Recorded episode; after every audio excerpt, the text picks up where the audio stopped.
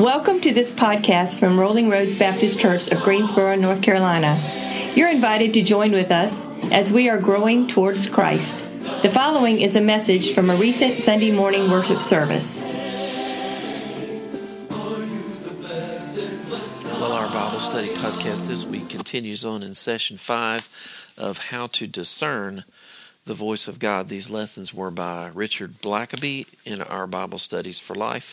And this is for the week of February 19th, which seems like a long time ago, but it was just this past Sunday. So the question is, does it honor God? If you are hearing a voice and trying to discern if it is God's voice or not, ask the question, does it honor God? Because the main point is God's voice always leads us to glorify Him and accomplish His purposes. And our focal passage is John chapter 17, verses 1 through 9.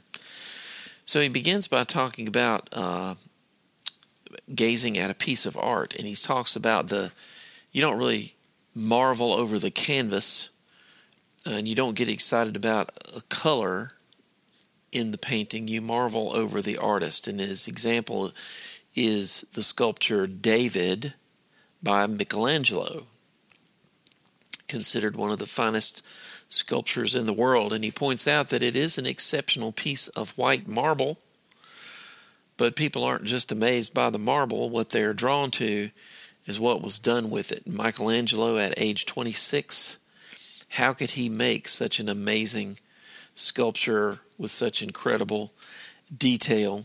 So we don't glory in the sculpture, we glory in the sculptor, he says. It's not simply David, it's Michelangelo's David.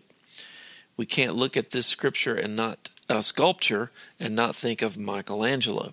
As God's creation, our lives are to point to the glory of our Creator. I think that's a good point. Our lives are to point to the glory of our Creator. God calls us to live for His glory, and it's in His glory that we find our greatest purpose. And the picture at the beginning of the lesson is of a Medal of Honor marker in a military cemetery, where the people who are buried there have received the Medal of Honor. What's the greatest honor you or someone you know has ever received? And so we glorify God with our lives, and we are called to glorify Him and accomplish His purposes. So our first verses are verses 1 through 3 of John 17. Jesus spoke these things, looked up to heaven, and said, "Father, the hour has come. Glorify your Son, so that the Son may glorify you, since you gave him authority over all people, so that he may give eternal life to everyone you have given him. This is eternal life, that they may know you, the only true God, and the one you have sent, Jesus Christ."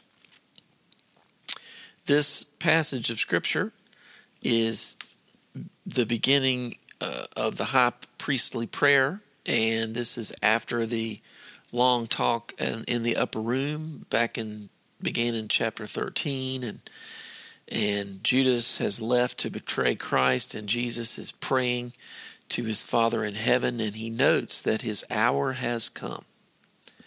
So as you've heard me talk before, you've heard this before, that the Gospel of John, this what we call the Signs Gospel, a lot of times, it is made up of all these signs, but one of the themes running through it is the divine hour, or the hour of Jesus, or what I called, I think in my thesis, the eschatological hour or something like that. But the idea is that it's the divinely appointed hour, as he says here in the lesson. Divine timing. And so when Jesus is saying glorify the Son, it's not self-centered, it's God-centered, because it's part of God's divine plan that has been going on from the beginning of his ministry. So the way the Father was going to glorify the Son was to have him crucified. This is a hard thing to think about, but the way the Father was going to glorify the Son was to have him crucified. it would be on the cross that Jesus would bring the greatest glory to his Father. So by praying for his time on the cross to come, Jesus is accepting his Father's will, although it meant excruciating torture on the Roman cross. So the word glorify can also mean magnify or lift up. There are many times in there when Jesus says, if I am lifted up from the earth, I will draw men unto me, or when I am lifted up. This is the lifted up sayings, which are closely tied together with this glorification of Christ. These are all in the book of John. And it can include the idea of taking a close look at something to see it clearly, to glorify it or to magnify it. So what Jesus is doing is he's, by being lifted up on the cross as the Son of God, he's focusing all the attention of the world onto his cross. And that's one of the things about Christianity, is it is focusing people's attention on that sacrifice, on the cross, so that they will come away taking a close look at Jesus, and then, as Blackaby says, coming away with a higher view of God the Father that draws them to faith and trust. What do you think of that? It's at the bottom of page 144. So this is a prayer that we can pray as well, such as he has on at the top of the next page. God, let people take a close look at my life, particularly when I am suffering, so they are drawn to you. This is suffering and ministry in the Spirit, that they go hand in hand. That the idea is not that if you are with God that you won't suffer. That's the opposite of the truth. It's part of glorifying Christ by crucifying the self, or crucifying the things of this world, or, as Paul says, putting to death his old self. So this is all tied in together with Jesus as our example, to glorify God. And so Jesus prayed that his Father would glorify him on the cross so that he could provide life to everyone that his Father had given to him. And what is this life? Blackaby goes on a long paragraph here explaining eternal life. Jesus explained what eternal life is, he writes. It involves knowing the only true God and Jesus Christ, who the Father sent. God is not one of many. He alone is God. He is not a fake God propagated by false prophets and deceivers. There is only one true God and only one God who can give eternal life. Eternal life does not merely describe the length of your life when you live forever with Christ in his glory.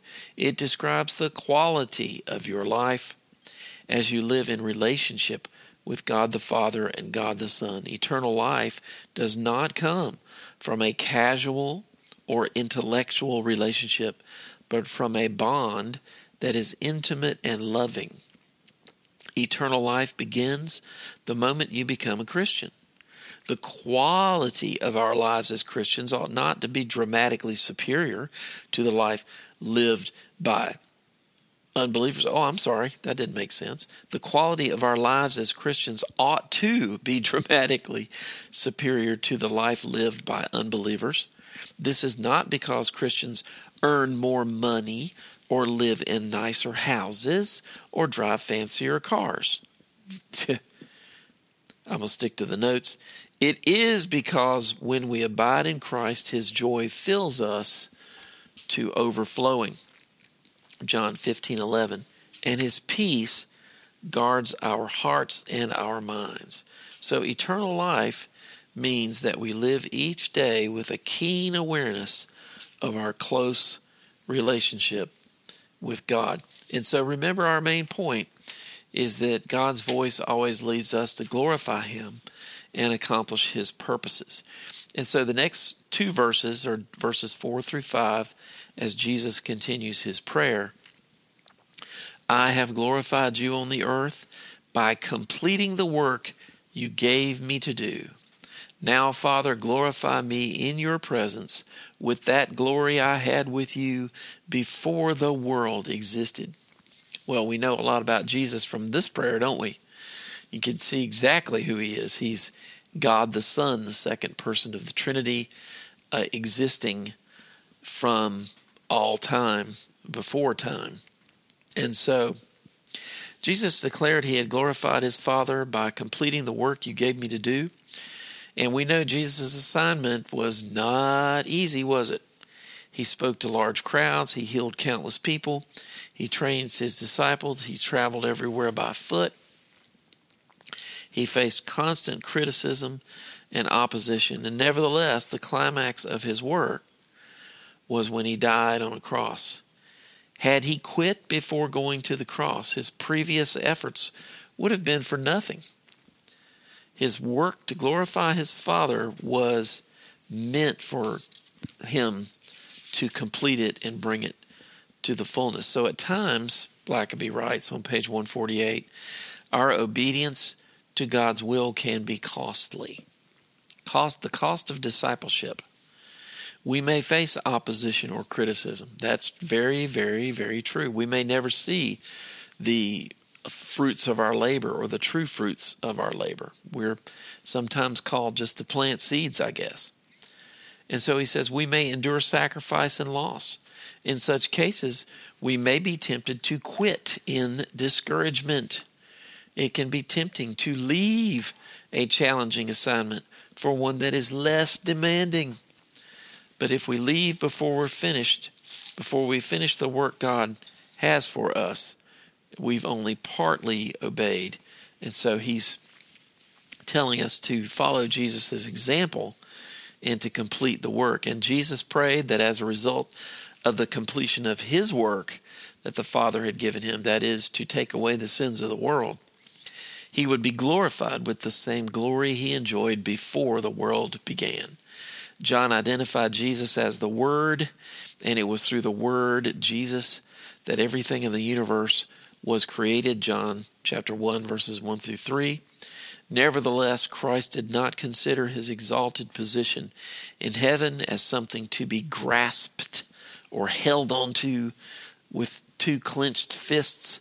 Instead, he emptied himself and became a man, dying on a cross, Philippians 2, verses 5 through 11. As Jesus completed his work on earth, he looked forward to returning to the Father and sharing his glory once more.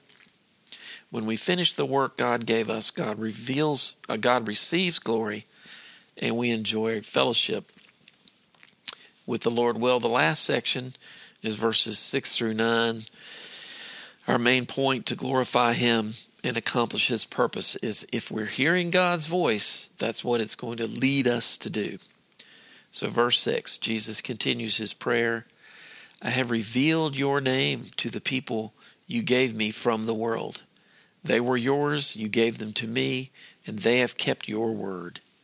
Now they know that everything you have given me is from you, because I have given them the words you gave me. They have received them and have known for certain that I came from you. They have believed that you sent me. I pray for them.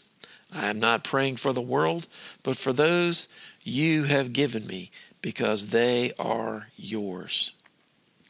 So Jesus began praying for his disciples here in this section, and he had revealed God to them, and he's praying for them again because he knew his Father had given him these people. He was excited. He knew that there would be people and that his teaching would continue on, and the teaching about his upcoming glorification and resurrection would be spread and taught to the people. And Jesus had been diligent about teaching them about God's character and leading them in their own relationship with God. And, Jesus knew that they were from the world. That's why they often acted like the world, Blackaby writes. When James and John asked for positions of honor, they were acting the way the world does, coveting the world's treasures. And in the process of discipling them, Jesus gave the disciples the words that God had given him. And now he declared that they have kept your word. And I guess this would be, for many, a contrast to what Judas was doing even at that time while Jesus was praying. And the disciples knew that everything had been given to them through Christ from the Father. And imagine what it would be like, Blackaby says. How wonderful it is when people can tell that your words and beliefs come from God. When they can tell. And the disciples had realized this because Jesus said, what Jesus said was always affirmed in Scripture, and those words were backed up with God's power. Do you see that wonderful combination there? And so now the glorification part of it comes in. Glorifying God and accomplishing His purposes flows from that original ministry of Jesus with the disciples. So Jesus prayed for those that the Father had given to Him, thinking about their future. He knew that they would be scattered by fear into the night, and He even foresaw that Peter would deny even knowing Him.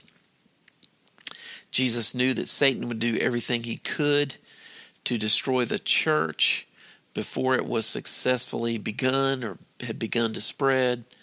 And there's tremendous effort for believers in knowing that Christ continues. There's tremendous comfort for believers in knowing that Christ continues to intercede for us even today. So we think of Jesus praying way back then, but remember that He intercedes for us at the right hand of God the Father even today to help us to glorify God and accomplish His purposes. And so he points out that one of the big applications from this lesson is prayer, that we can also honor God as we intercede or pray for others and as we disciple them, just like Jesus did, and so that we can grow His kingdom that way. And that's one of the wonderful things about what we are called to do, to establish groups of disciples who are gathered around the Word, worship, and prayer. And that's the goal and the mission that the purpose that He has given to us. So I hope this lesson has been a blessing to you. Remember, the main point is that God's voice always leads us to glorify Him and accomplish His purposes.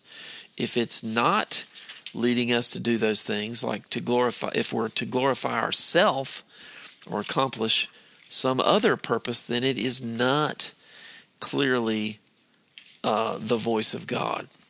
So anyway, that makes it very different than the world's voices. So, Lord willing, I'll see you in church this Sunday at the Rolling Roads Baptist Church. Thank you for listening. Rolling Roads Baptist Church is located at 2800 Van Story Street in Greensboro, North Carolina, near Four Seasons Town Center and Smith High School. You're invited to join with us this Sunday morning at 11 a.m. as we are growing towards Christ. Find us on Facebook and at RollingRoads.org.